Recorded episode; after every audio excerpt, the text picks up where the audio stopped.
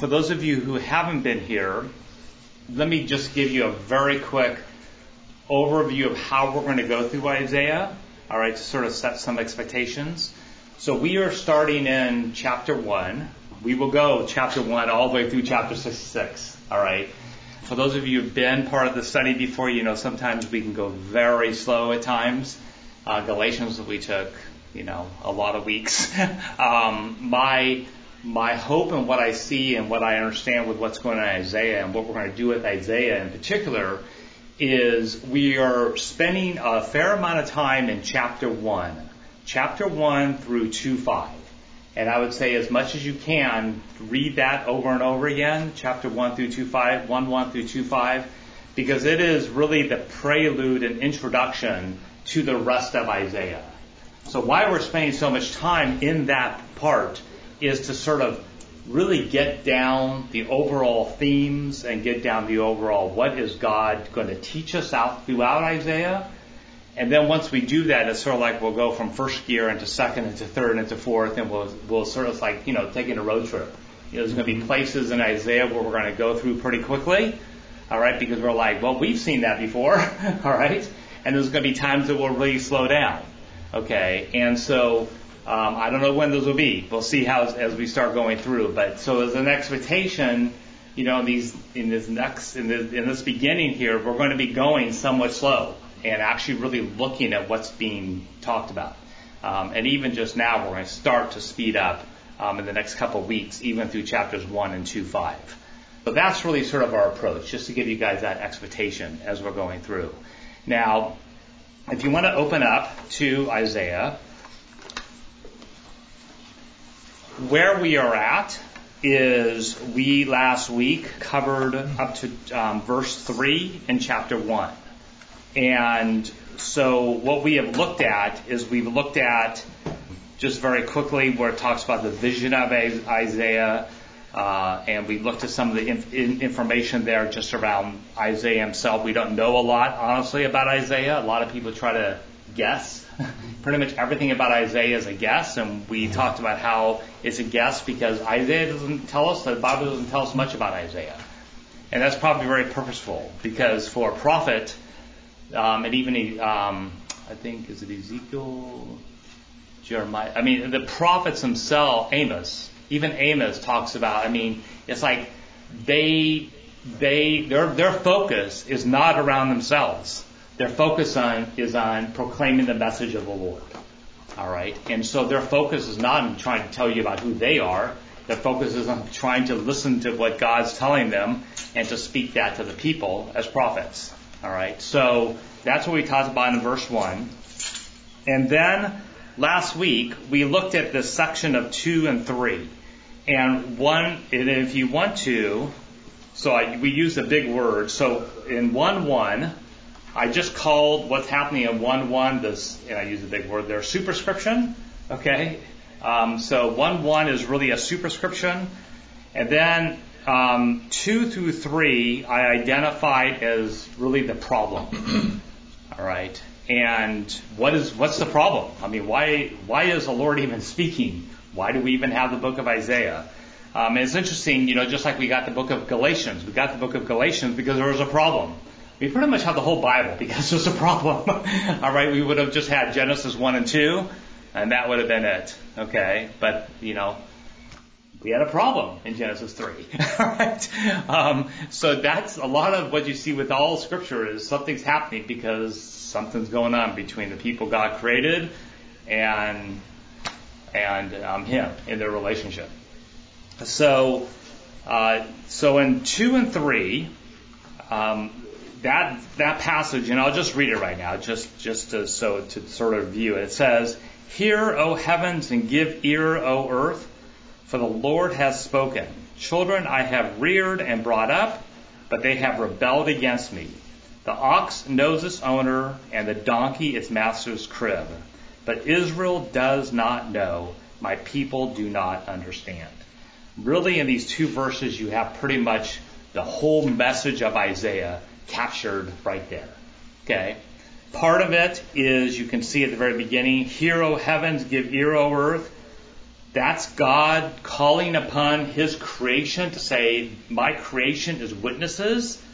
And that's, that's in essence, He's calling upon His creation, the, the, the heavens, the earth, and saying, this is my witness, and because I am now going to speak.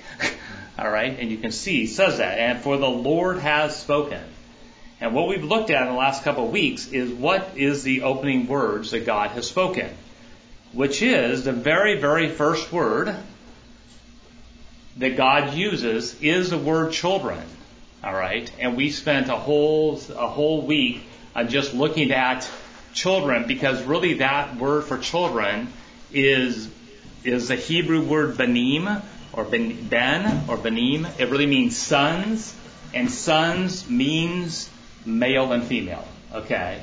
Okay. It means so. It's always when you read children, when if you read the word sons, plural, banim, it is referring. It, it's not a a word meaning masculine or feminine. It's a word speaking of a relationship with the Father, a relationship with God. All right. And so the very first thing we read was that the very first word, and I just think this is really pretty amazing actually, is the very first word that God opens up Isaiah with is he says, You are my children. All right. And we went back and we looked at how in the Exodus is when God first called his people my children. And so we went back and we looked at all Exodus and saw how in Exodus is the very first time God calls his people children. He created them before, but he actually says, to, he says to, into Pharaoh, these are my chosen son. These are my chosen children. I'm like taking them out of here. okay? Which is what you have in the Exodus. Alright? But you notice that, so as children, what God's doing is He's saying, I am Lord. I am your Father. All right, by the very fact that he says children, and notice how he says children have I reared and brought them up. He's saying, I'm, I'm your father. Okay, you are my children. I have chosen you. It's not just that I have created you, but I have chosen you to be my children because I care for you. And that caring is most demonstrated for, the, for Israel. That caring is demonstrated through what God did in the Exodus. All right? So, in essence, we have a God who starts right off saying, You are my children. I am your father. And listen to the language here. He says, Children I have reared and brought up. So it's like he's looking and saying, I've raised you up. How many of you have kids? Okay. Yeah, all right. So you know what it's like to try to raise kids. Okay. And as a father, you think about what it takes to raise up your kids. All right. But also, then we see that it says, um, children I have reared and brought up, but, and here's the big change. Okay. It's almost like you see Genesis 1, God created the heavens and the earth. God created humans to be in relationship with Him, for Him to watch over them. Okay.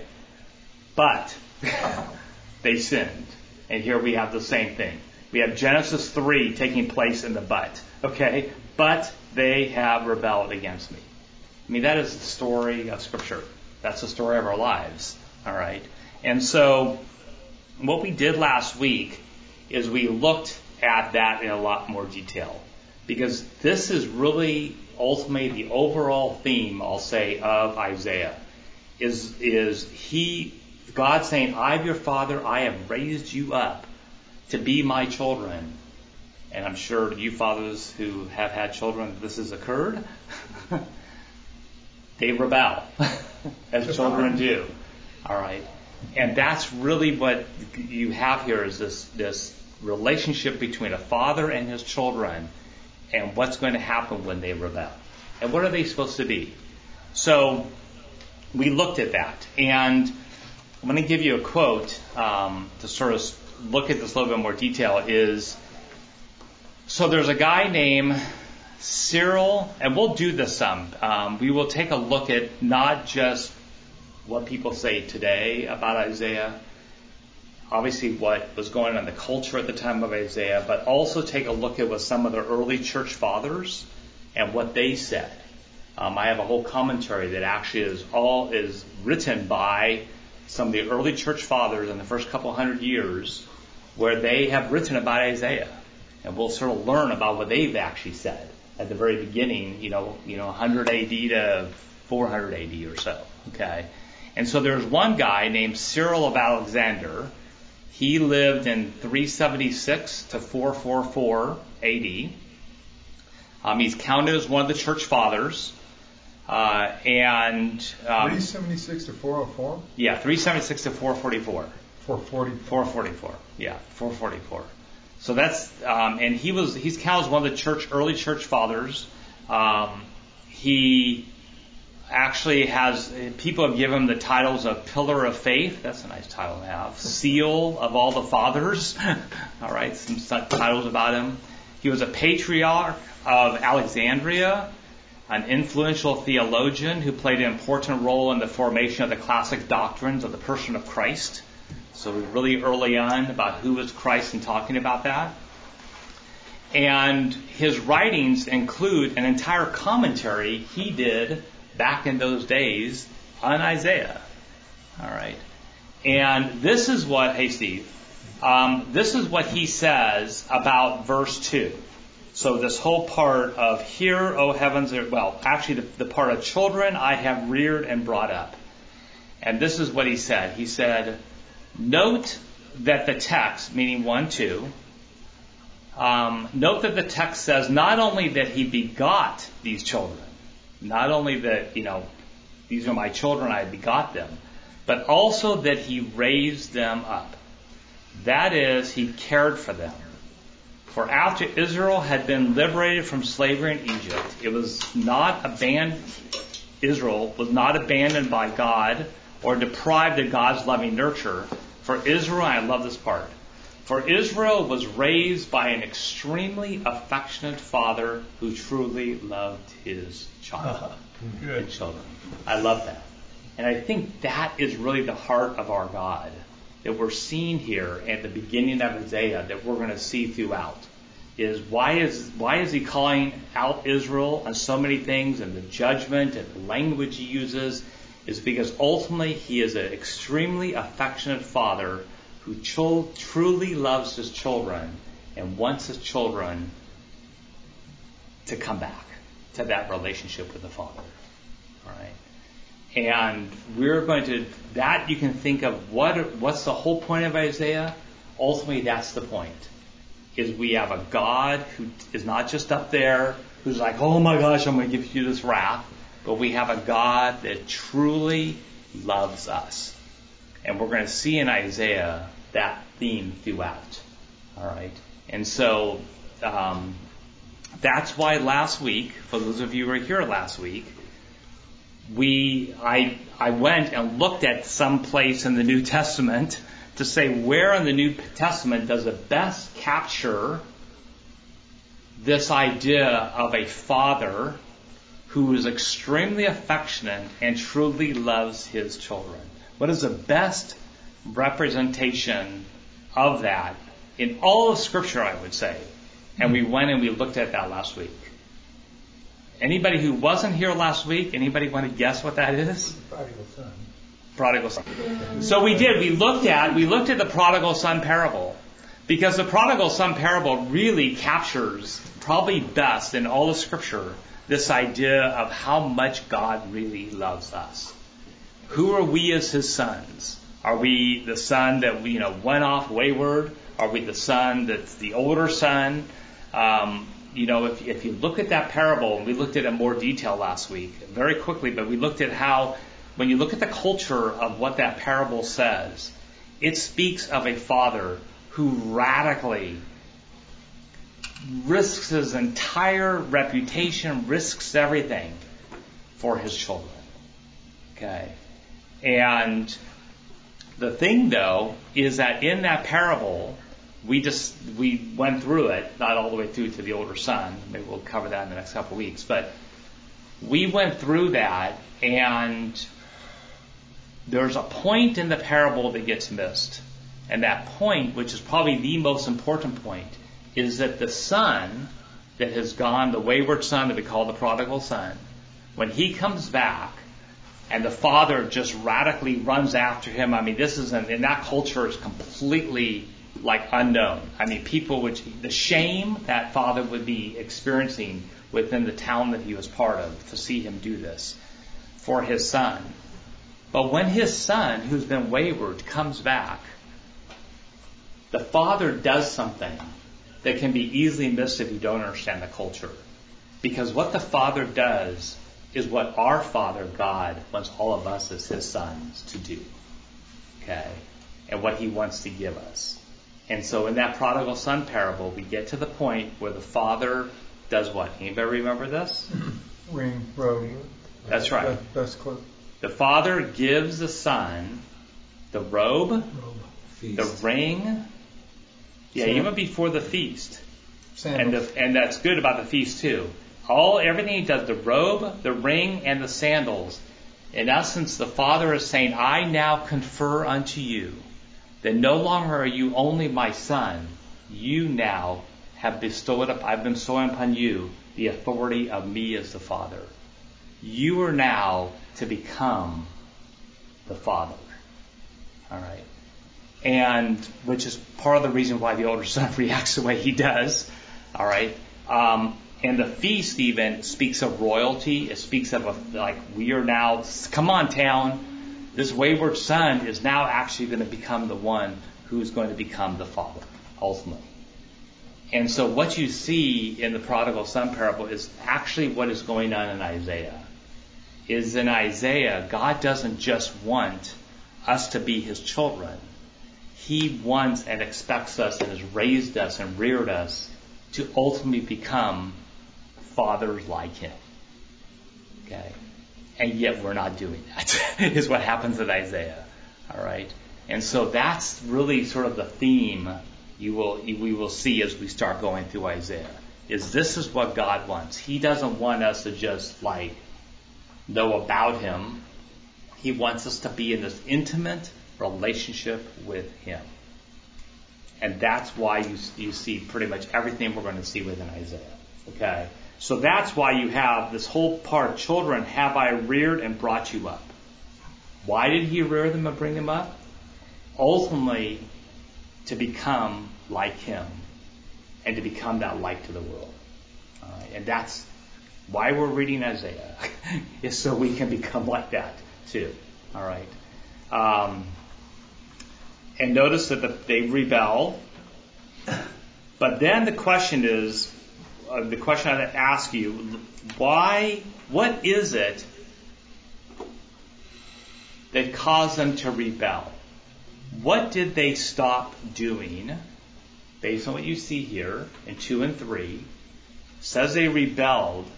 What did the children stop doing that even probably caused them to rebel? Stop knowing God. They stopped knowing God. Excellent.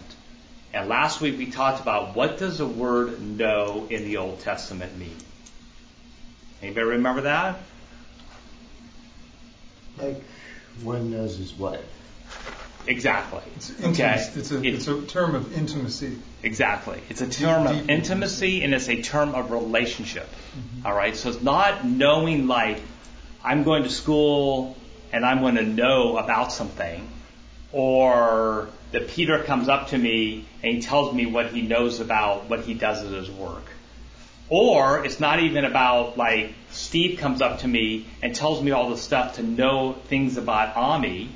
All right. It's not that indirect knowing, it's the direct knowing. It's how like Steve knows Ami. I know my wife. Jeff knows Patty. It is a relational knowing. The yada, it says, now I'll just read a couple of things. It frequently runs, it, it, go, it goes beyond head knowledge to ins- include personal relationships. I talked about in Genesis 4 1. The word know is the word yada. That's the, the Hebrew word yada. And it is used, yada is used there to say that Adam laid with his wife. Okay? I mean, that's again that intimacy. And God's saying, I created you to know you personally, which means that relationship has to keep going. All right? Um, I like this part. It says, Know is a covenant word. Israel's knowledge of God came directly out of their experience with God through Egypt and Sinai. Because he had revealed himself in and through the covenant relationship, Israel could know him. This knowledge is not primarily intellectual. The word yada and the word understand then come directly out of the experience of actually knowing and encountering God. So as we go through, the key thing we keep will be hearing about is when we hear the word know, God is talking about this intimate relationship that He wants us that He wants to have with us. Okay, and that also means that it's not like John with Eleanor, where oh I know my wife and I don't need to know her anymore. That's only the beginning. Right. It's this constant ability to know. It's this constant ability to stay in relationship with God. Okay? So where did we read? Where have we been reading? For those of you who've been here, where have we been reading about where we see the main theme of Isaiah that's actually used in throughout the New Testament too, of where God's sort of bringing judgment said these people are not knowing me. Anybody remember where that is? Where is that? We keep reading every week, and we will probably read every week. We will read every week. In Matthew? No. In Isaiah. Two five. Oh, in Isaiah. No. Oh, I see. Six. Six. Isaiah six. Yeah. All right. So let's turn there. Okay. So Isaiah six. This is, and when we get to Isaiah six, we will um, we will look at this in a lot more depth. Um, but what happens in Isaiah 6 is that Isaiah gets a vision. Hmm. This is where Isaiah is actually gets his call. This is like called the call narrative. You know how um, Paul fell off a horse? Okay? God knocked Paul off a horse, right? And, and Jesus encountered Paul. That was encountering Paul personally. That's the call narrative. Well, Isaiah had the same experience, okay, not on a horse, but got this vision in it. And this vision, and I'll just jump right down for time wise. If you take a look at verse 8 um, in Isaiah 6 of page 38, um, Isaiah says, I heard the voice from the Lord saying, Whom shall I send, and who will go for us? Then I, I um, Isaiah said, Here I am, send me.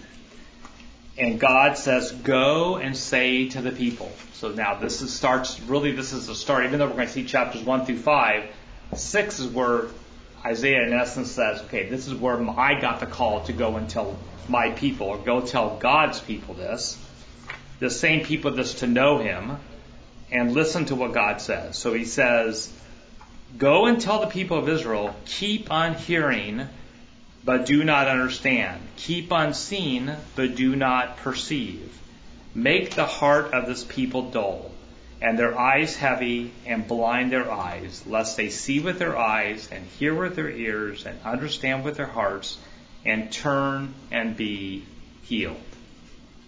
This, in essence, God is saying, I'm going to give to the people, this is what the people are doing. It's really what God's saying. This is what my people are doing. Is they are not hearing. It's going in one ear and out the other. All right? Whatever God's saying, it's like, they're not really hearing God's word. They're not seeing what God is doing. And the big one is to be able to understand with their hearts, they've got to be able to hear and see, and they don't. So they not only don't hear and see, but they don't even understand God. All right? And so you see this break of a relationship. My best example of that is, and I'm sure for you guys who are married, this never happens to you where you're having a conversation with your wife and your wife just goes, "Are you listening to me?" That's right. Okay. Is it? Are you hearing me? Is it going one out one ear and out the other? Sounds familiar. That's sort of the hearing part, right?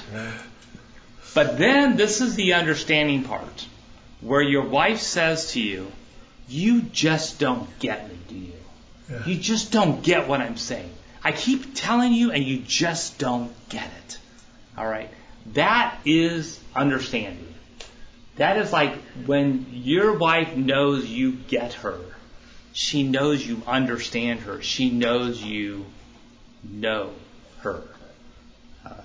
That's the same thing God's talking about here. He wants us to get Him. He wants us to get God. Okay? He wants us to know how much He loves us. He wants us to obviously obey Him. He wants us to become like Him. Okay? So this is sort of the whole theme that we're seeing throughout Isaiah as we go through here. Now, here's a little test question. The word yada, know, is actually in what I just read. So I talked about knowing God, right? Intimacy. The word know is actually here. You don't see it, all right? It's sort of hidden. But it, notice how it says, keep on hearing, but you do not understand. Keep on seeing, but you do not perceive. Actually, that word perceive is a word yada. It's actually know. So God is saying, you hear me, just like I said about our wives, you hear me, but you don't get it. All right, you don't understand. You're seeing it, but you just don't really know me. You, you've, you've stopped knowing me. All right. What do you think causes that? I mean, why? I mean, we see what they did. They rebelled. Why did they rebel? Because they stopped Knowing. knowing God. How do we know God? Seek Him. Okay, we seek Him. How do we know Him? I mean, how Well, we read scripture. we re- we read Scripture exactly. We believe it. I mean, the, the, the, the Word of God is called the revelation of God because it is God's way of saying, this is the way you know me. Alright? I mean, I'm not going to know Gil. I know Gil. Why? Because we go to breakfast about once a week and we sit down, we talk back and forth to each other. And he knows me probably more than I want him to know me. Okay? but he knows. I'll- I'll- anything oh, oh, you want to know about. yeah. But that's how do I do that? It's through communication. It's through me being with Gil and exchanging words. That's exactly the way we know God. The presence of God lives in us. Can't get any closer. I mean, our wives cannot even get that close. That's right. Spirit lives in us. All right. But how do we know and find out who is this person? How do we do that? Through the Word of God. That is why the Bible is so different. Is through this Word of God is how we know. There is no there's no other way of really knowing the revelation of God except personally. Now I'm going to say the Spirit does work, and as we see, the Spirit will direct people, and the Spirit will speak to people individually and say certain things. But when you want to know something is truly the revelation of God, really know God, it is through the Word of God. It has always been that way for the church. It's been through that way through Israel. I mean, this is how Israel found out about God was he spoke through a prophet who wrote it down and says these are the very words of God for you to know him personally. Okay. So, anyway, any questions there? Yes. Um, well, I'm just curious. I don't mean this sacrilegiously. It sounds a little You can be passive aggressive. It sounds passive aggressive? Right. In what like, way? go tell them, Yes. to, but they're not like. Tell them. It's like you say. Tell them not to. Tell them to keep misunderstanding. Right. Right. Wh- And why? Why does he say Well, and we're going to see that when we get to it. So I'm not going to go into too much detail, but this is this actually section of Isaiah is key to the rest of the story of the Bible. It is used by Jesus over and over again. It is used by the Apostle Paul. It is the last words the Apostle Paul says in Acts. Is this thing here? It is it is a way of, in essence, saying it's sort of like with Pharaoh, hardening of the heart. Mm-hmm. Okay? There's this combination, and it's almost a little bit like Romans 1. I'm giving these people over. This is, they're already doing this, and I'm calling them on it. so you can look, as opposed to so much passive aggressive, like, I'm going to make the people do this. It's like, you've already done it. I'm sort of giving you over to it, and I'm calling you on it, because if you don't get that this is what you're doing, Right. there's no hope. Mm-hmm. So in essence, it's like he's just saying, "This is what is." You know, it's Like yeah. he's doubling down on the urgency of it or something like And that. well, I, more than doubling down. Yeah. I mean, he's just saying, "This is it." It's it's You're just you're not. It's like your wife going, "You don't hear me. You're not listening to me. I, if you don't get this, okay, you know, and you you start hearing about what's going to happen to the relationship, you start hearing a relationship is breaking. All right, and it's like, you know, a lot of times what do you have in a relationship with your husband and wife, or the breaking of a husband and wife relationship, is because either or both parties pretty much stop being willing to really know the other. But in the past, you're it's calling like a, what you're saying. Yes. Yeah. It's a device. It is an, It- it- it is a, doing it later. Yeah, Yeah. we're going to see it's yes. It is call it a device, but it's it's Okay. done not just as a device. It's done as just a crying out of a father who is so sick and tired of his children and saying, "This is it. You've got to you got to wake up." All right, and, and Jesus does this. Jesus, just so you know, Jesus uses this passage right here at the key places in the gospel. In Matthew, Mark, and Luke, this is the passage that occurs before Jesus starts telling his parables and really teaching the people. Because he's saying, back in Isaiah's time, it was like this. In our time with Jesus, it's like this. And then Paul's doing the same thing. And it's really to us today. This is, this is that. Are we today abandoning God? So Yeah. what he's what seems glaringly obvious to me in Uh-huh. this, and again, if especially when you start listening to Isaiah on audio, wow, dude, just over and over again, he's just going. This little section right here is you are making this choice. It is a choice. Let's be just clear. Clear. Right. That's it. It's not even that I'm mad at you. It's not I'm being passive aggressive. You are choosing that. Lest you choose to see with your eyes. You choo- choose to hear. You choose to understand. And the only way you're going to do that is through me. Yeah. Otherwise, you're blind. Right. As I listen to it, um, try to listen every morning, I, I constantly get to the place where I have to turn it off because I get so irritated with with with the Jews. Slash us. That's what I was saying. Slash us right. and me, you know, and I think, Uh-huh. oh, come on, Father. And then I realize, you know, it's me. Yeah. I think I'm so great, and I'm absolutely nothing. And I, I hate to keep being told it, but Isaiah is, is, is repetitive, and it gets right to your heart. Right. Slices the sword is very, very sharp. Yeah, and I think just don't give up. I mean, for us, we all had fathers, and what do, what have we who are fathers say? What are we called to do? Okay, I mean, did your father ever say grow up? okay, And my father all right. I mean, this is what we're called to do by God. You can, we're going to see this Isaiah is that we are still His children. We're always His children, just like our children. My daughter's, I'm always going to be her father. Okay, but she's 22 now, and it's like, you know, you're learning to grow up into adulthood. All right, and she's going to become, I hope, to God, she'll be a mother one day. If you have sons, they will be fathers one day. In essence, with this passage, what God's saying is, grow up. It's time to grow up, and I love you so much, and we need to stay in this relationship, but you need to now also start taking upon the role of me to this. I mean, how, how yeah. much of this is prophetic?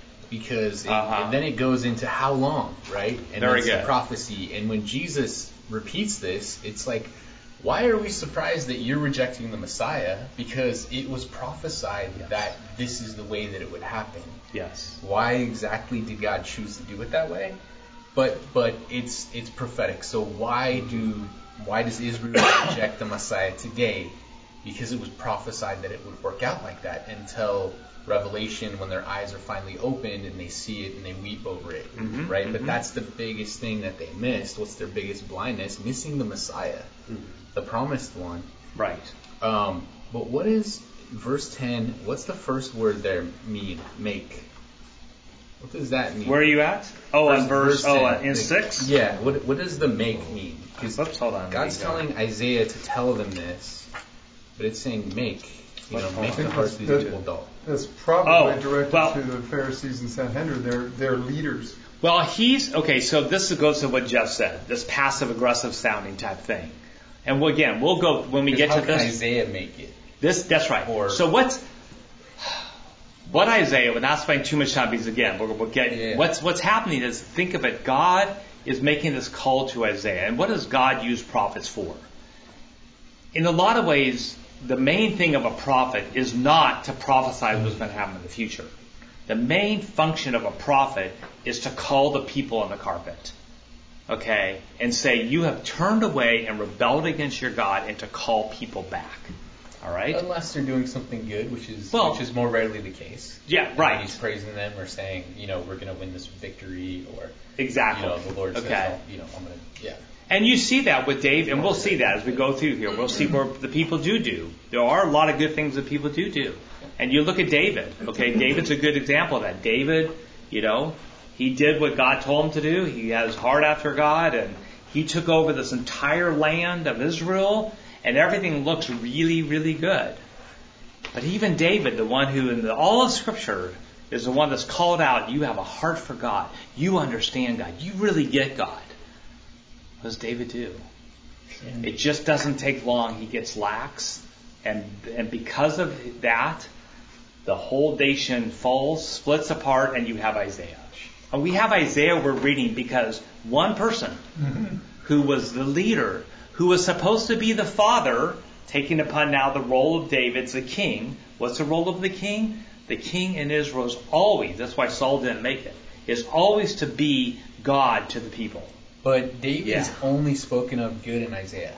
There's nothing disparaging about David in Isaiah Uh-huh. because it says my servant David or my friend David. Yeah. But you will see that. In, in yeah. Isaiah. Well, we'll and we'll go through all that. But but I think here, I guess going back to your question, that's that's sort of what Isaiah's doing as a prophet. He's actually both calling the people on it, but also basically saying, this is what's going to happen to you if you don't wake up. You're going to see a lot of like judgment. God says, you know, I'm going to wipe these guys out. We're going to see that Sodom and Gomorrah. I'm going to wipe these guys out. But God's not, and we saw this even with Paul, ultimately is to try to get the people to turn around. Even maybe knowing that they're not going to or only some are going to, he's still making the call.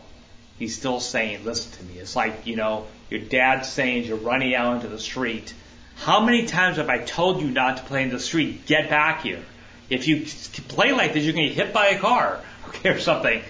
Come, you know, come back. And the kid still plays. He gets hit by a car or something. I'm just, you know, that, illustration comes on my mind. But in essence, you're seeing God really say, this is it, in essence. All right? So, in an ironic way, what the people are doing, God's actually going to sort of allow them to do. And almost, he's almost telling Isaiah, just tell the people to do what they're doing. ever- it's like Romans 1. Did you ever tell your kid, well, go ahead, go play in the street? Yeah, see what happens. Go smoke that whole pack of cigarettes. But you got to do it all one yeah. night. Yeah, you can think of it like that. No, seriously, I think that's probably a little bit of what's happening here. Does that make sense, Peter? Yeah.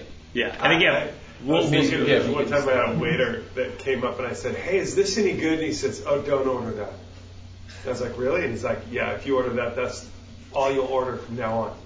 okay, well,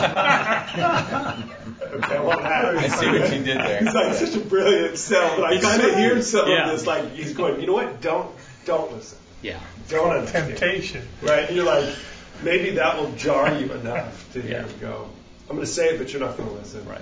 You're like, okay, maybe I will. Thanks. It's that whole idea of, okay, well, Pharaoh, Yeah. well, it's not Pharaoh's far- fault then because God hardened his heart. No, but it is Pharaoh's fault.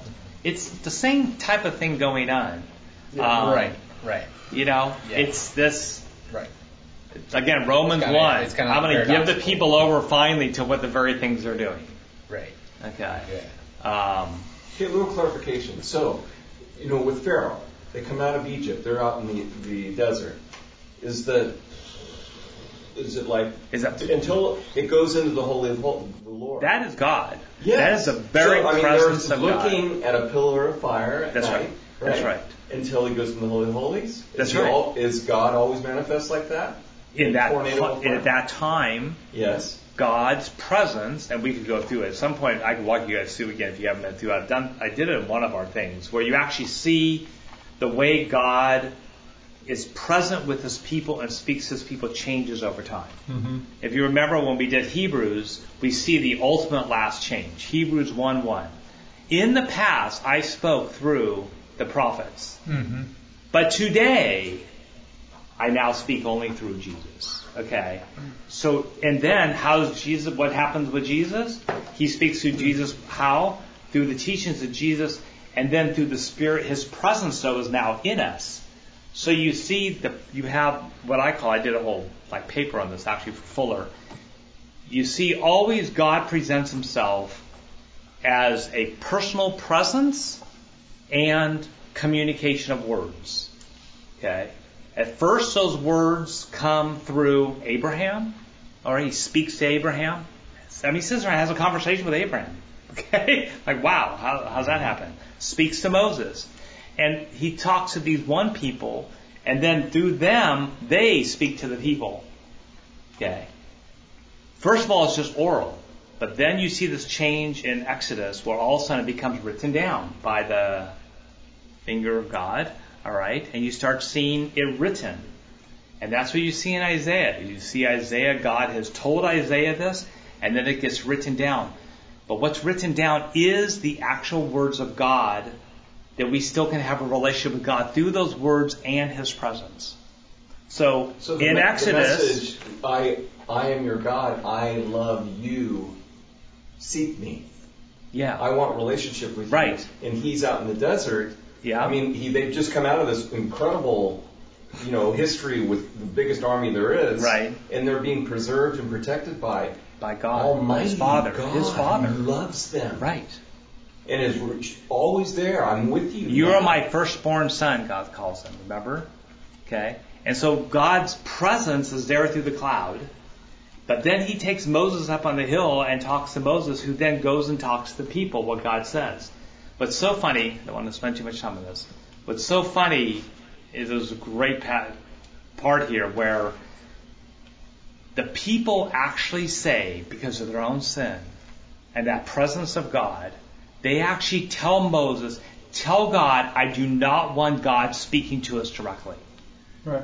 Speak through Moses. Because the people do not want to hear with their ears, Hmm.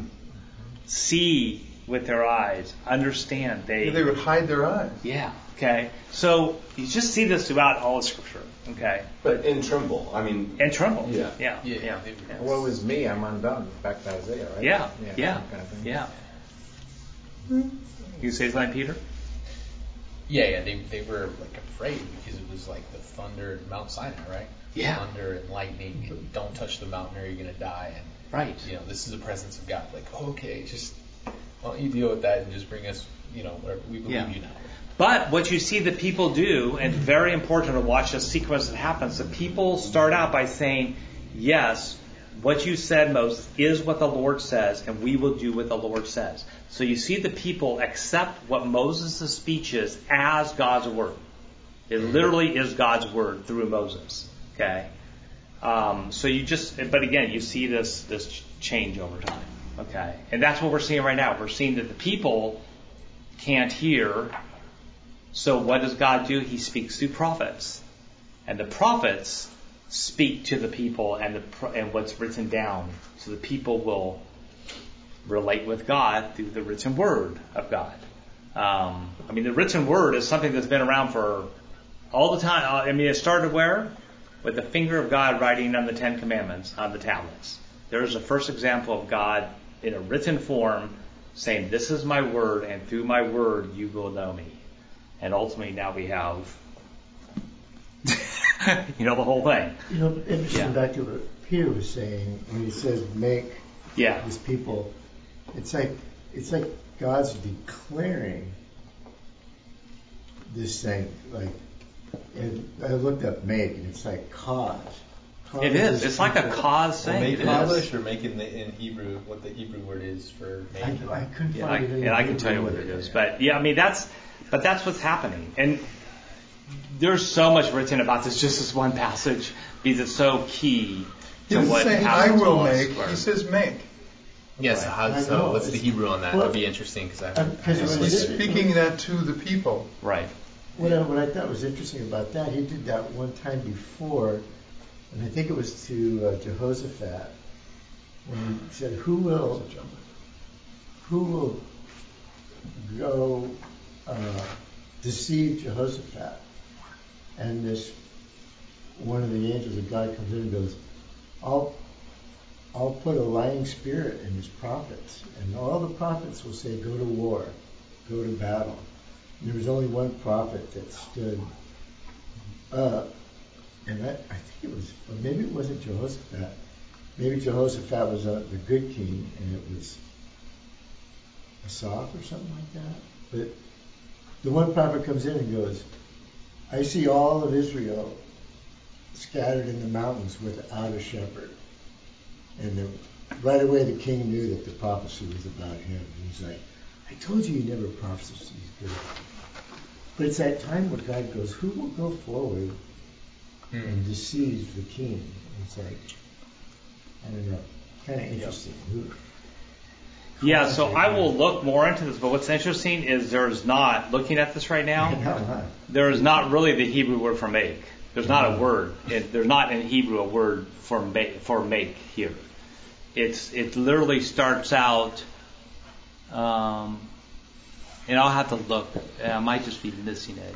No, I must be missing it. I have a strong like the book that's that thick. It has every word. I'll look up. Yeah, my my computer's like going super slow. Um.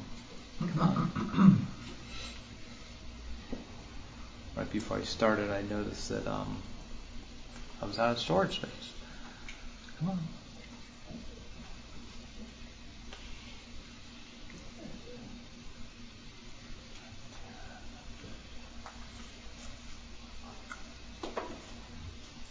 There we go. Um,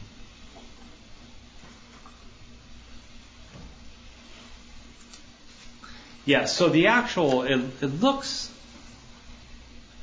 is dull. I will have to look. But it, it might not be that make is the, it might not be that the, there's an actual make there. There's heart of this people dull, and their ears heavy.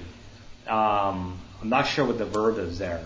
But in essence, he's declaring these people's heart is dull, this people's heart is heavy. So I think we put in the word make there. There's not actually a Hebrew word for make in that part. Which is an important distinction.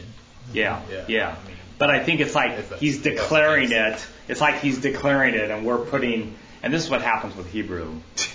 you, you end up having some stuff. Well, anyway, we'll we'll go through that in more detail as we go through. Yeah, Yeah. I don't yeah. see. We'll we'll spend we'll we'll, we'll spend some time on that. Um, it's make dull is one word. it's what? It's make dull is one Yeah. word. So is dull the verb? Mhm. Yeah, that's what I was wondering. I was trying to my phone, my computer's going super slow. So there you go. So dull is a verb. Mhm. So it's like make dull. Mhm. You know, yeah, yeah. That makes sense. That make sense? no pun Yeah, I intended. just, yeah, you gotta look at it, I guess. Yeah. So I think, and I think is heavy also a verb. Uh-huh. Yeah. Okay. See, I can't. My computer is just completely. So there you go. So heavy and dull are the Heavy verbs. Ears dull, make dull the heart. Yeah, there you go. Okay. So that's why you're using the word make. It's like dull this heart, dole this, and we don't talk that way. so it's like he's declaring this. It's dull. It's heavy. That's the verb. Um, so that's why we use the word make. Okay. All right. Good stuff. So let me. Uh, okay. So if so if two and three, I call two and three sort of our problem statement. All right. The ultimate thing that starts Isaiah is two and three. God says, I'm your children. You've rebelled against me. You don't know me. And he, he and I love God because he just he has such irony uh, to things, you know, when he says, look, my own animals know, and you don't even know like animals know.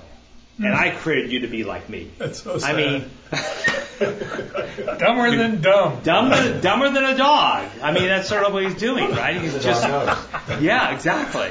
It's just, it's a crack up. I mean, It's a crack up. it is a crack up. It's just like, really? God definitely has a sense of humor. A humor. donkey knows Time. master's Oh, yeah. crib, an ox knows his owner, and you don't even know me? Hello? Okay.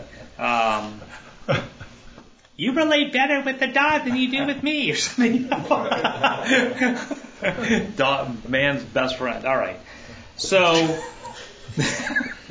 look at, um, let's turn to four. So, four, um, what I've called four through nine is what I call sort of the condition of the people. So, we have the problem. They rebelled. They don't know God. As a result of that is what we're going to read. Okay? So because they don't know, what has now happened? What's their condition? Okay? What, what's the result of the fact that they have not known and they've rebelled? And look at verse 4. So I'll spend a little time um, on verse 4.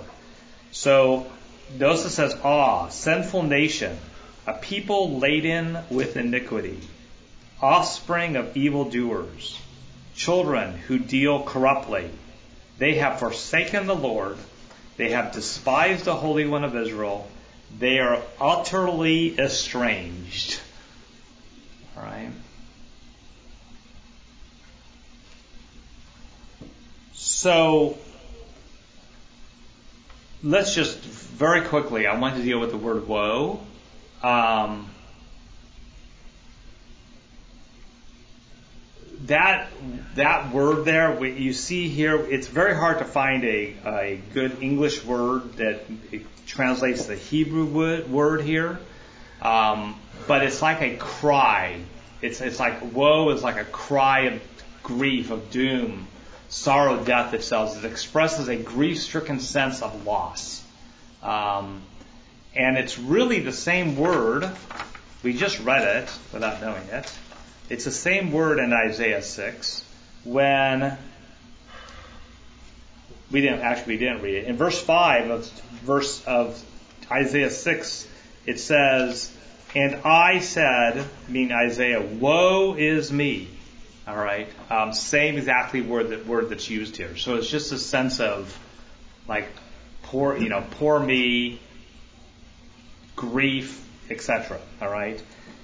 But I want you to take a look and notice, um, notice that he's using the same words here in four that he does in two and three. So what words? So I want you to look for what words do you see used in verse four that are the same words he uses in verse two and three. Uh, two rebelled against me, four uh, laden with iniquity. Okay. What other words do you guys see? Children. Children. Okay. So I want you to keep them. In fact, if you have your pen, maybe underline children at both places. In verse 2, you have children. And then in verse 4, you have children. What other words like that do you have?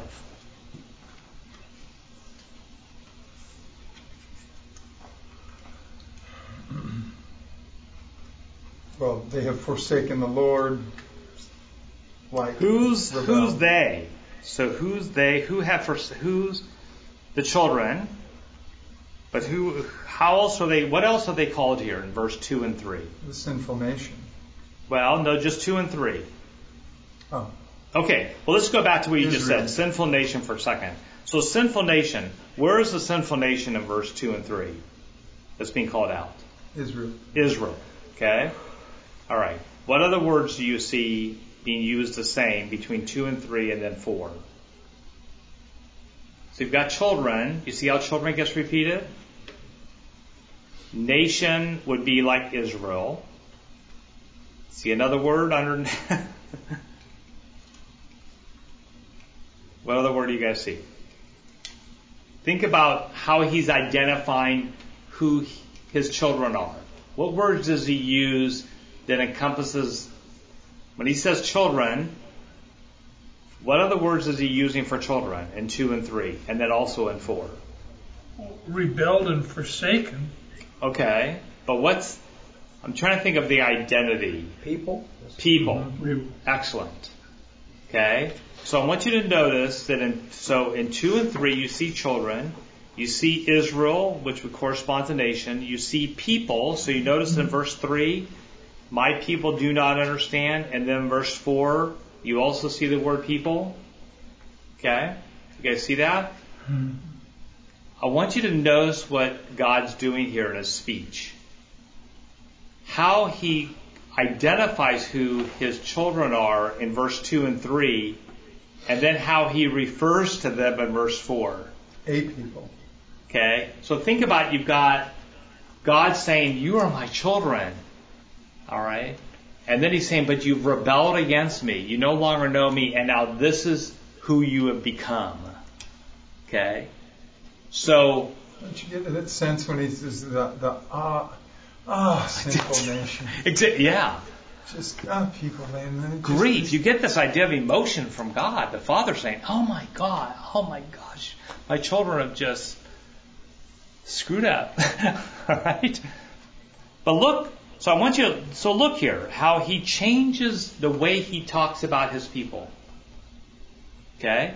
So notice children in a very intimate, familiar way. Children, I've reared you, I brought you up. How does he refer to children in verse 4?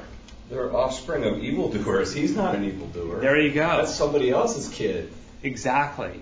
So listen to what, what listen to this breaking of relationship. So A they're people. his children, two and three, and now he's saying, but oh my gosh, you are what?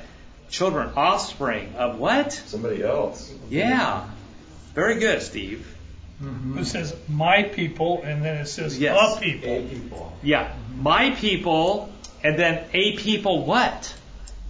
Who are offspring of evil. There's somebody that, yes, not his kids. How does he identify those people? So think of the adjectives, see the description.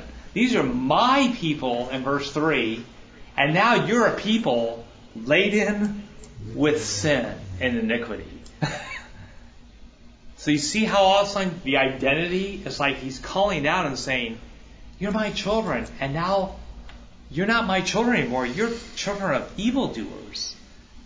You're my people, but you're no longer my people. You're people laden with iniquity. And look at what how he refers to Israel. You're no longer Israel that I called out. You're now what? You're just a what? Sinful nation. Hmm. You see that? I mean, it's like I don't know if you guys have had that with your fathers or you do as a father. I remember my dad. He was a Marine, and he didn't call me some nice names sometimes. Okay. I had a lot of nicknames. yeah. I mean, that's what you see happening. It's like a father looking and saying, "You guys have just you've completely messed up." You know, it's almost like calling it out and saying, "You you don't look like my child anymore. I don't want to have. I mean, no way. You're my child." So you see how he's using the same words here to just try to get across this idea of what's happening. You guys see that? Mm-hmm. All right. So what do you see as the difference between the first part of verse 4, you call 4a, and 4b, which be awe, sinful nation, a people laden with iniquity, offspring of evildoers, children who deal corruptly. And then that, look at that part, that section. And then they have forsaken the Lord. They have despised the Holy One of Israel. They are utterly, I can't say that word, utterly estranged. Starts with they, they, they. Yeah, yeah. It's not even you. Very good. So it's almost like, Yeah, you were already that disconnected. yeah, yeah. Talking about And what would you call like the first part where he says, "Ah, sinful nation, people laden with iniquity, offspring of evil, children who deal corruptly." So he sort of describes them, and then he says what they've done. So you get that? You see, what is it these people have done? So it's like he describes who they are. You're sinful. You're full of iniquity. You're coming from evildoers. You're dealing corruptly. But the way you're, you're dealing with your life and dealing with others is corruptly. Why? They're forsaken. That's right. Because they have forsaken, they have despised, they are ultrally estranged. You guys see that? The difference with those 2 Mm-hmm.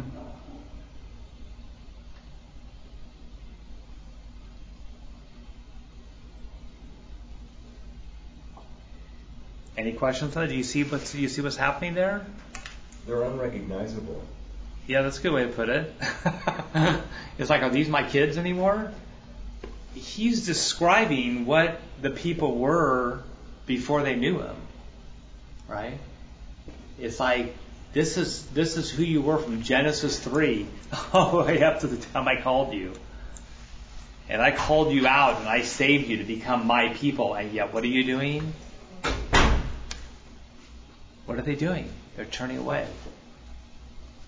Yeah, not just forsaken, despised. Right. Yeah, listen to the words. They're utterly estranged. Yeah. But he doesn't abandon them. No, well, I Doesn't know. dismiss them. because he's the father, right? That's right. Exactly. Very good. Well, he does leave them to their own devices, even though he doesn't abandon them. Yeah. And he, he releases them to their own uh, iniquity. So there's going to be a, a time lag there before he brings them back. before judgment. Yeah. Right. It's it's interesting to see the the um, the contrast between the description of the people as evildoers and then the holiness of God. Right. Yeah, very good. Because God describes Himself a lot as the Holy One of Israel. Right. The Holy One of Israel. Right. So the contrast between the sinfulness and the holiness. Yeah. Very good. Very good. You can see that again. That's that's good. In the contrast between what's happening in the beginning and what what he says in the next part. Very Yeah, good. Estrangement is pretty tough on relationships. We all know what estrangement is. Yeah. And How Yeah. do you make that bridge back? And sometimes it has to be like that. Yeah. But how, how do you make the bridge? Well, that's what I mean. That's what Isaiah is about. Call the people back. Repentance. Is- Yeah. Repentance is the Right, which is what he's going to be Right, doing. that's it. Yeah. In fact, we're going to see that right here in chapter one. He's going to right away start calling the people back. Well, I think there's some articulation here that God knows some aren't going to come back. Yeah. And we're going to see that too, right? Yeah. That only a remnant's going to remain. Yeah. Very good. I think John and I were talking about this a little bit the, the other day uh, in terms of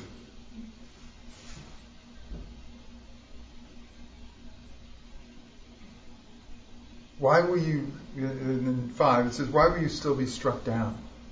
Why will you continue to rebel? Mm-hmm. Why will you continue to rebel and as a result continue to be struck down? I.e., you're making your own choices. These rules are in place. I've put them in place, yes. And in essence, it's my doing. But you're choosing that outcome. Right. Right?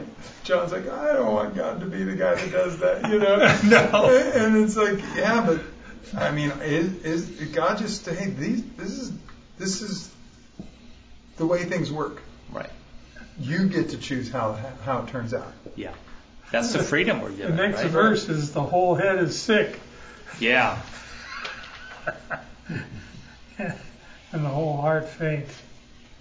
So there's a little play of words that happened here. Um, so in Hebrew, something to, for you guys to know, and obviously I'm going to teach you Hebrew because I can't um, remember most of what I even learned. But in Hebrew, as a reminder, um, in fact, it's funny because Jeff Jeff came up to me a couple weeks ago after class here when I was talking about Isaiah being divided into 66 chapters And you know, the first some people look and say, oh, well, the first 37 are like the first 37 books of the Bible, Hmm. and the the last ones like that. Okay, that's a nice little illustration.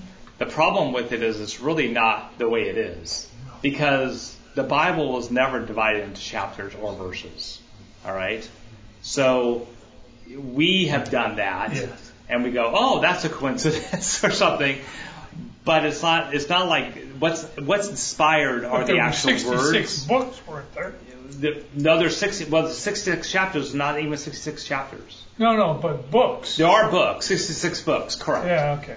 But we've divided Isaiah into 66 Yeah, chapters. yeah, no, I- If I go read, if you go to the Dead Sea Scrolls right now, which we have, like the book of Isaiah, I've seen it, you don't see chapter, No. okay? You don't see little verses, all right? So you always have to sort of keep that in mind. But what's interesting is what happens in Hebrew is even if you go back, to, well, for sure to the Dead Sea Scrolls, Hebrew did not have the, it was written with no vowels. Okay? A, E, I, O, U. All right, we have our vowels. When you take a look at the actual written Hebrew back here, there is no vowels. There's only consonants. Mm-hmm. Okay? So what that means is they, the people would know how to read this in context, and they would actually be supplying the vowels because they knew the language. All right?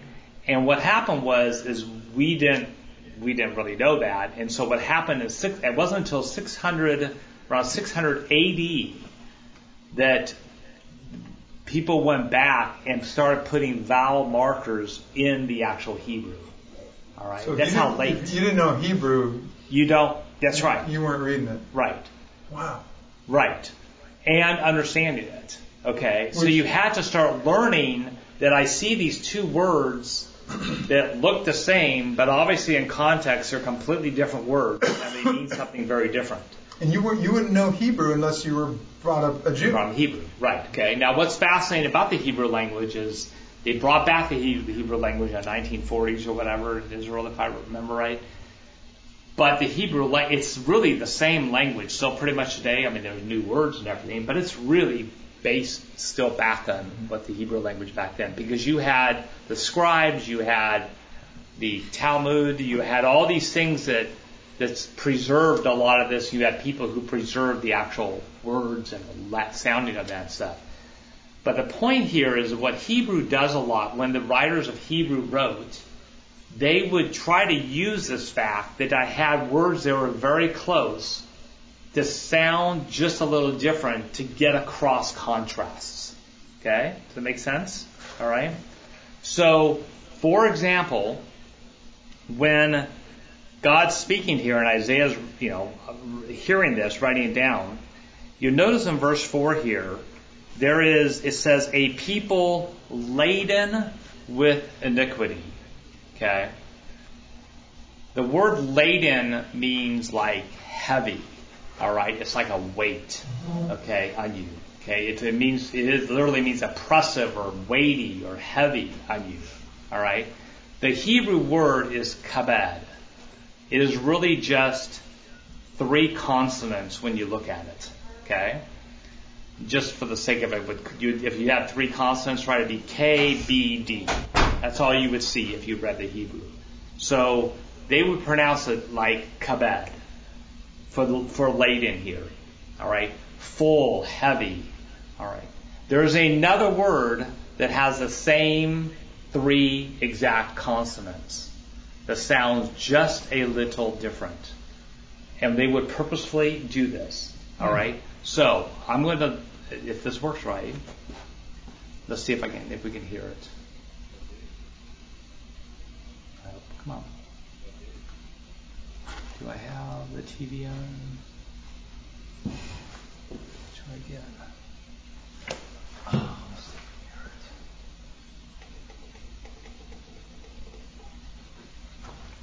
So what is he doing? God's saying these people are heavy with iniquity. They're kabed. Kabed. You hear that? Okay, there we go. Now I'm getting some sound. Okay, so listen to this.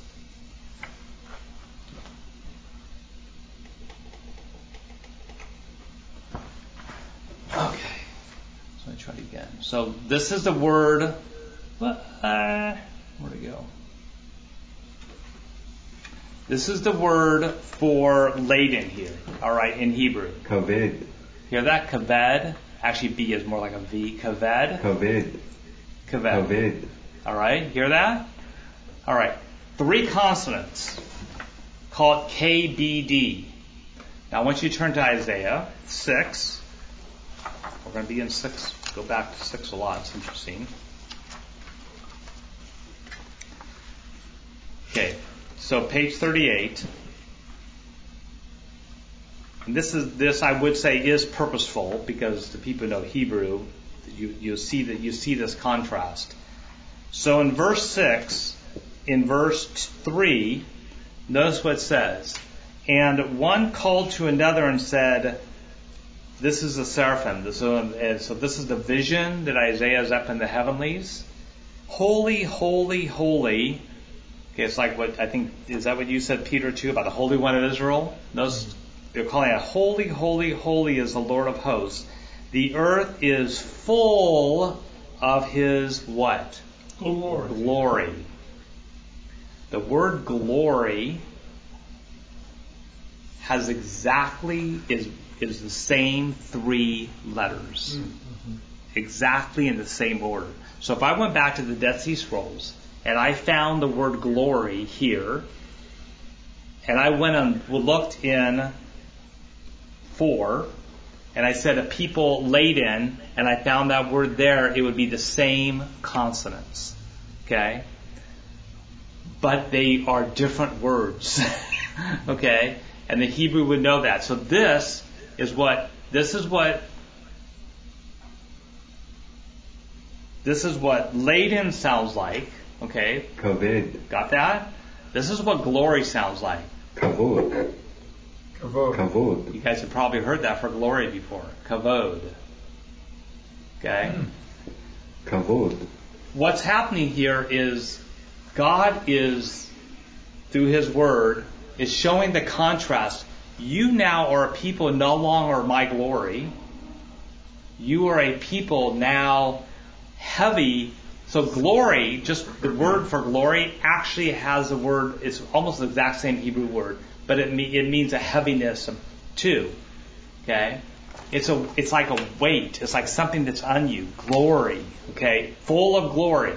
He's contrasting, are you full and weighted with my glory? Or are you full and heavy with my, with, not with my, with sin?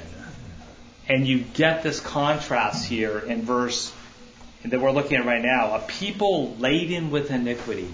It's like literally the, op- it's even worse than the opposite.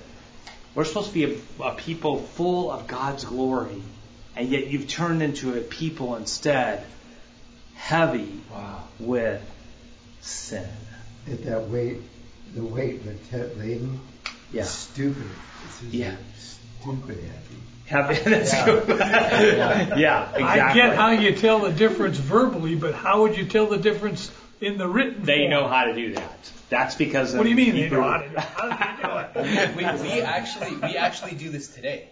If yeah, you guys, so it's it's yes, a, it's it an does. information principle that there's redundancy built into language to avoid confusion. But when you compress a file in a computer, it does this. Yes, it It does. removes yeah. unnecessary information in order right. to make the file smaller, more compact, more efficient. And then it can it can put it back in based on you know the Right. context and, and things. So I could, for example, right now put up. Um, I don't think I have it up there right now, but I could put up the as an example of what he just said. I don't think I have it up here. Yeah, I don't. Um, where I could put up just consonants. I love the Lord your God with all your heart, and just use the consonants, and you would look at that and you would read it, and you would know it. Mm-hmm. Okay. So again, it's why it's so important to know context. Okay.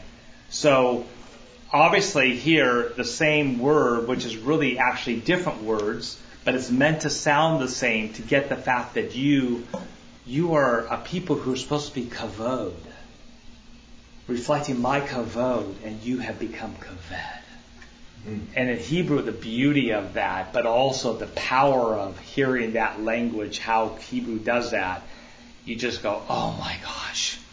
And we don't get that in, in here. We don't get, I read the word glory and then the word laden, and I go, those are two English words that just don't have that sound anymore. The same thing happens in Genesis, happens all the way, where the serpent is crafty and the people recognize that they're naked. Naked and crafty are exactly the same consonants. But the vowels are put in again to show the contrast to say the serpent has now made you see that you are now ashamed and naked through his craftiness. So anyway, you just have this play of words. But the point here is again what God's calling out calling out here, which is, oh my gosh, this is what's happened to my people. They've become what's bearing you right now? What's the burden on you? Is it the sin in your life? And what kind of bearing and burden that puts on you? And the weight it puts on you? Or is it the glory of God that's sitting on top of you? And what the difference with those two are. You know? So, all right. Questions there? Any thoughts? Well, I, I, I keep wondering about this. As God is rebuking his people for going off, it isn't like he's surprised. He made us. He's everything. That's a that's a pretty that's the introduction to a pretty deep philosophical question. Like he let us go, and yet he should. He knows. Why is he angry? He knows we're so stupid. So here's I'm going to just speak frankly for a second. We have to be careful about philosophy okay. in the sense of we do that. We have these things in our mind like God is omniscient and omnipotent, which I don't know if those are even the word, words in Scripture. We have this theology God's all knowing and He knows exactly everything that's going on. He knows what's going to happen, so like, why is He surprised? And I'm fine, just okay. What we have to be careful of is we can disconnect relationally from God when we hear that. Well, He knows that. He wants us to experience Him knowing that. He wants us to be in this constant relationship. So the fact that we say, oh, well, God knew about it through all this time can almost be an excuse to say, well, He knew I was going to sin, so what's the big deal? Mm-hmm. God, but God in Scripture never talks like that. He never says, I knew you were going to do it, no big deal. I, of course, of course knew you guys were going to do this. No, He's always constantly as the Father reaching out to us and saying, I love you, I care about you, stop sinning. I want to be in this relationship with you. So it's almost like he's separating himself from his own creation. I, I don't mean to over intellectualize yeah. this, but I'm trying to think. But he's not separating himself. That's what I'm getting at. He's not. He's doing just the opposite. He's like with his people saying, "Stop this." Well, I, that's not what I meant. By, yeah, by what yeah. I said, but that's okay. okay. Uh-huh. I don't want to carry this on any longer, but no, but it's a good. I think it's what you're bringing up is a good part. We have to watch. I think this is where we can move from I know about God to actually knowing God. Am I actually experiencing that relationship with God, or am I just sort of intellectually?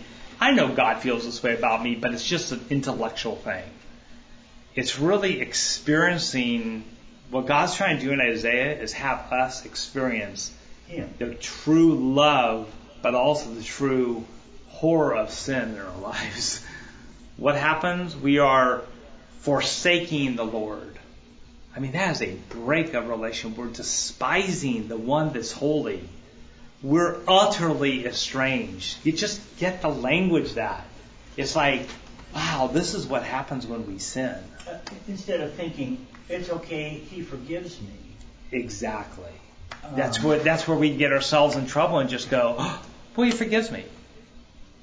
And not feel the full weight, the, the, the, weight, the, kavod and weight of right. the sin right. in which us tearing ourselves apart from God. Which is amazing. When, thing. when you think about, well, if you get married and you yeah. cheat on your wife, Uh huh. Very good. Are you going to be surprised when she leaves? Right. No. Of course not. Why would you be surprised when God goes, see you did? Yeah. And you think of that illustration because actually adultery, in fact, the word forsaken here, glad you brought that up. They have forsaken the Lord. That Hebrew word is exactly the same word used for divorce in Scripture, in the Hebrew Bible. Mm-hmm. You've divorced me. You've just. And the Lord makes our sin as separate as east and the west. A, a, a male female breaking, there would have to be repeated forgetting, putting it Yeah. aside. Just Right. daily we put it aside. That's that's a considerable amount of Yeah. work. Uh, but that's what you know. Well, it's like again, like adultery. It's Yeah. like, oh, I've committed adultery, and then you know your wife wants to forgive you, and she forgives you, and then you just go do it again. You're you've broken this relationship, and the reason why you keep doing it is because you are heavy with iniquity. You're letting this Uh, evil you're overcome you. Yeah. In the midst of it by completely justifying. I mean, I've been through that recently, just justifying it, and then finally you realize, wait a minute, Right. this is not what I was, you know, look how far down deep into this I am, Right. and I'm not doing what I have been told to do. Right. And you get deeper and deeper. So, I mean, I understand that, but And I think as we're reading this, I think the thing is I'm just sort of calling out is let these words hear God, not Greg, not hear hear these words of the Lord speak to you. He's speaking to you personally. He's saying, "What are you doing? I love you." You know, he's trying to wake us wake us up. And how easy it is to just pretty soon just go, uh, I don't really read the Word of God anymore. I don't really do this anymore. You know, I sort of know about all this stuff, and I know God forgives me, and I know, and I'm being a little facetious, but I, but that's serious though too. I know all these things, so it's okay for me to just then just that. Pretty soon, I just don't know God anymore. I'm not in a relationship with it anymore. But when we find that out, when we finally realize it, and we come back, we come back with a greater appreciation. I mean, I'm not justifying it, but we come back with a greater appreciation and the fact that we've wrestled through Right. something, Right. we've grown, and hopefully we don't do that again. I mean, but you're talking about a bigger sweep of time with a whole nation, rather Right. than thinking about individually what we learn from the fact that we love God and He loves us, and we come back into relationship with Him.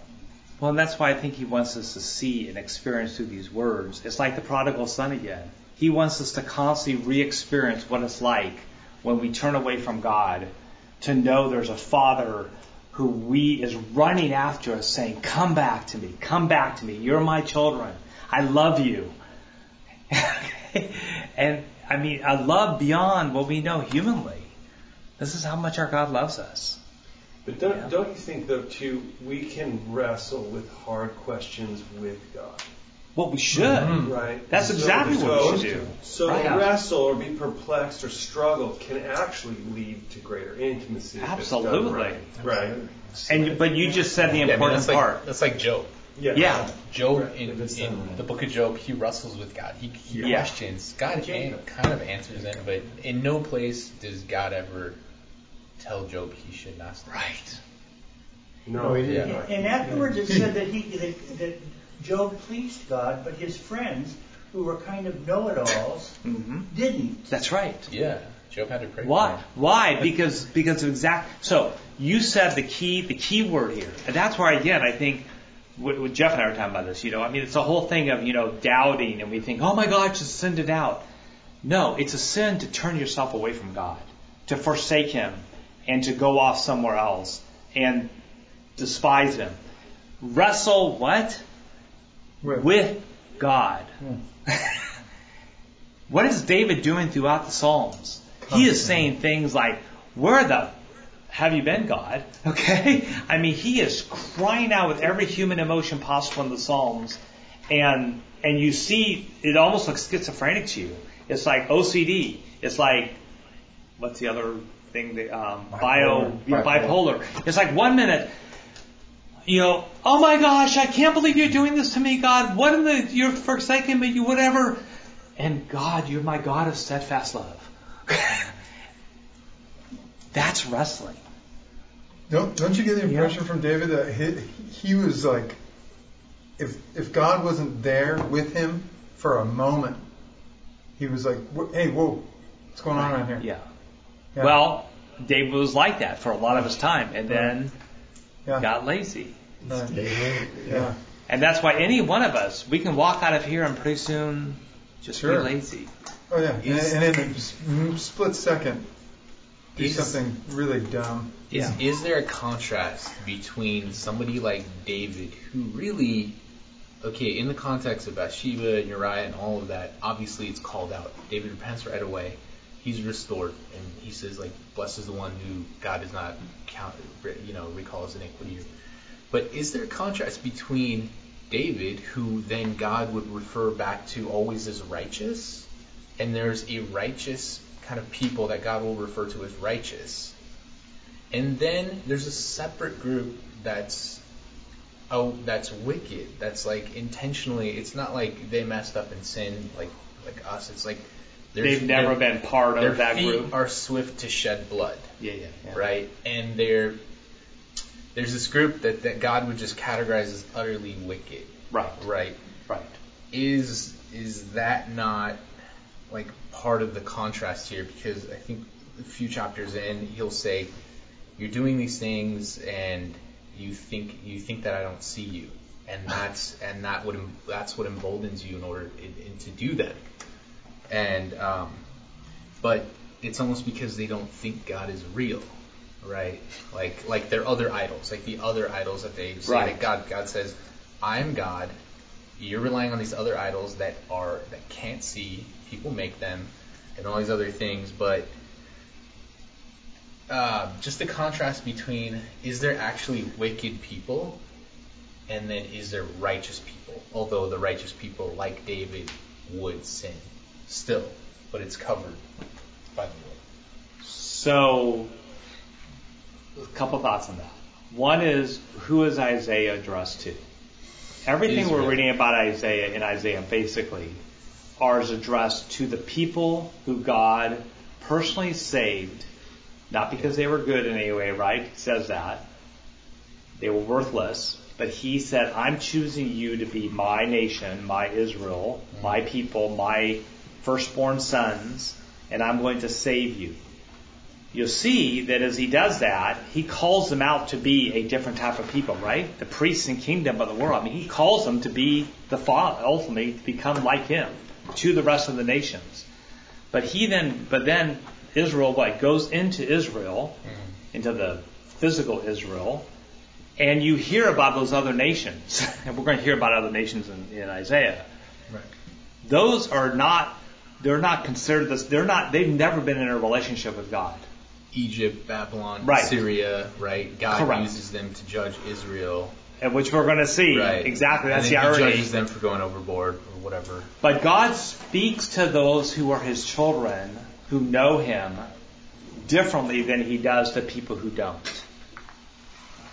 All right. So you do have the wicked people. You do have you do have that.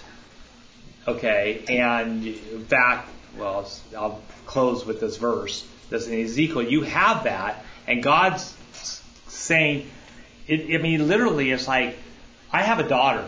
Okay. She's my daughter. okay. No one else is my daughter. All right. And I'm going to always treat her differently as her father because she is my daughter.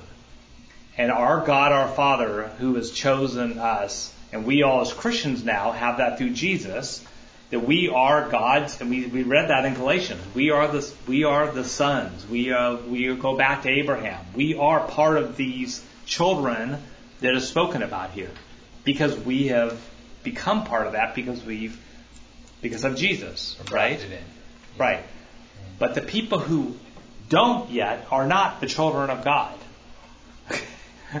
that makes sense. Okay, so you have evildoers, you have those that are, it's not that they're forsaken and despised, they've never even been part of the family. But what do we know is God desires all people to be saved. All right? And He wants to call all people now back in. Um, so I'm not sure if I answering you the question. You Yeah, guys see, um, think of yeah, it, there's I mean, a difference. Just, it just seems like there are God judges, right? And there's very specific things that happen, and and a, and a lot of people get killed in Israel. They get wiped out. They get taken into slavery. Bad things happen. But then there's a remnant too. That's right. that And God yeah. restores, and there's always the promise. There's always the hope. Right. All of these bad things are going to happen, but then there's hope, right? Yes, exactly. And then it's prophecies about the Messiah and God's ultimate plan Exactly. in the even further future. But there's people that get wiped out, and it's like, Well, You it's know. still happening, isn't it? To Israel this very day. yeah, I was just watching like all the bombs and Yeah, you know I- bombs that got hit, and all um, the, the Right. So, so I but think God's protecting them today because I was talking to somebody who's Jewish and just like what are, what's the probability that Israel would survive the first few years with, with all of their enemies around them, all of them trying to wipe them off the map, and but is God protecting them today? I think so. Absolutely. And they're not even they're not recognizing the Messiah. Well, they don't. They don't. rec- uh, I was just talking to somebody from Israel this morning. They, they don't recognize. They, they've really drifted Yeah. in their relationship to God, and I'm sure He's still over them, overshadowing them, but probably trying to get their attention. I think it, it's going to be. It's, you see the same thing. I think what you're seeing. I remember uh, Vernon McGee always going. God's going to have some answers. Or have to come up with some answers for dealing with Sodom and Gomorrah the way he did, and not dealing with the United States for their sins. Well, And that was I- 40 years ago. And I think, yes. That was and like I, but, version. but I think what you're going to see is the same God exacting judgment against the U.S. and against Israel for the sins they're committing right now. right. It's, a And big- it's this constant thing of us doing things. We, we, mm-hmm. we have success. We don't need God. But as soon as things go really bad, where are you? Right? So I think you see this constant relationship. yeah. This, So I'm gonna I'm gonna close, and I think the only thing I'll say because we will deal with this more, see you, Gail. We'll deal with this more as we get as we go through um, Isaiah. Is I, it's just a caution, and the caution is, and we use the words like right now, like U.S., Israel. Okay, those words. What we have to look at that from a scriptural perspective because the word Israel, Israel is a nation today. And just when we say Israel, it does not mean that the people that all live in Israel today are all saved. Yeah. okay? or are going to be part of the remnant Yeah. or whatever. And we're going to see this as we go here. We have to be sort of careful of that because we're talking about who are God's chosen people. And just like how God manifested himself differently, he deals with his people differently. It's like Jesus purposefully changed in the Beatitudes we just went through from talking about one of the Beatitudes of talking about specifically the nation of Israel to now speaking to all the world. All right? And so you see what Jesus, what's happened is we've gone from a national Israel people to now the whole world. Okay, we are part of that, Gentiles. All right? Um, but what's interesting is we are grafted in now as part of that Israel. So I mean, it gets really confusing, but we just have to always be careful about our language because we can say what's happening in Israel and the people. Well, what people? And who are the people? And yeah, anyway, That's just a right. caution. there, And it- there's yeah. his chosen, and then there's Yeah, Right. The And the chosen are not necessarily, if I go to Israel today, is that just the people in Israel that were chosen? Or is it, I mean, it, it gets very confusing. But we'll talk about that more as we go through Isaiah and see some of that. Okay. Um, so, anyway, we could we will get into those discussions as we go through. I'm going to close because I said I'd be done by 8:45. So let's see if I can read this really quick. okay. I just want to end this part of four here with the very last word where it says, They have forsaken the Lord, they have despised the Holy One of Israel, and they are ultrally estranged. Actually, those words, forsaken, despised, and estranged, all sort of point to something. And Ezekiel is just one example. I could read a number of other passages, but I want to close with this for us to think of um, where this word is used. And what is it that's causing these people to be this way? What have they turned to? All right. And so I'm going to read Ezekiel 14, 1 through 11. Um, and just think of these, this language here of forsaken, spies, utterly, or, uh, ultrally, I can never say that. Utterly, Utterly. estranged. Think of a cow. yeah. Okay. So it says, Then certain elders of Israel came to me and sat before me, and the word of the Lord came to me. Here we have Ezekiel. Here's God speaking to them again. Son of man, these men have taken the, and who's these men here? These are the people of Israel. This is his children that he called out. Okay? These men have taken their idols into their hearts. You see how, remember what did we say we're supposed to do in Isaiah, how we opened this whole meeting today? We are supposed to understand who with our hearts? Okay? Oh, and what they have done is taken their idols into their hearts and set the stumbling block of their iniquity before their faces. And this is God talking. Should I indeed let myself be consulted by them? Therefore speak to them and say to them, Thus says the Lord God, any one of the house of Israel who takes his idols into his heart and sets the stumbling block of his iniquity before his face, and yet comes to a prophet, I, the Lord, will answer him as he comes with the multitude of his idols, that I may lay hold of the hearts of the house of Israel, who are all estranged from me through their idols. So the same exact word that he's using here of estranged. Therefore say to the house of Israel, Thus says the Lord God, What are we to do? Repent and turn away from your idols. Turn away your faces from all your ab- abominations. For any one of the house of Israel or the strangers who sojourn in this Israel, who separates himself from me, taking his idols into his heart, and putting the stumbling block of his iniquity before his face, and yet comes to a prophet to consult, consult me through him, I, the Lord, will answer him myself, and I will set my face against that man, and I will make him a sign and a byword, and cut him off from the midst of my people, and you shall know that I am the Lord.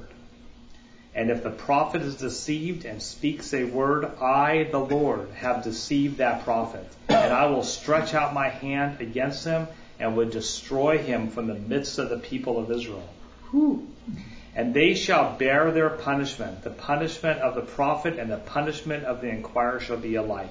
That the house of Israel may no more go astray from me, nor def- and there you go, estranged, astray from me, nor defile themselves any more with all their transgressions.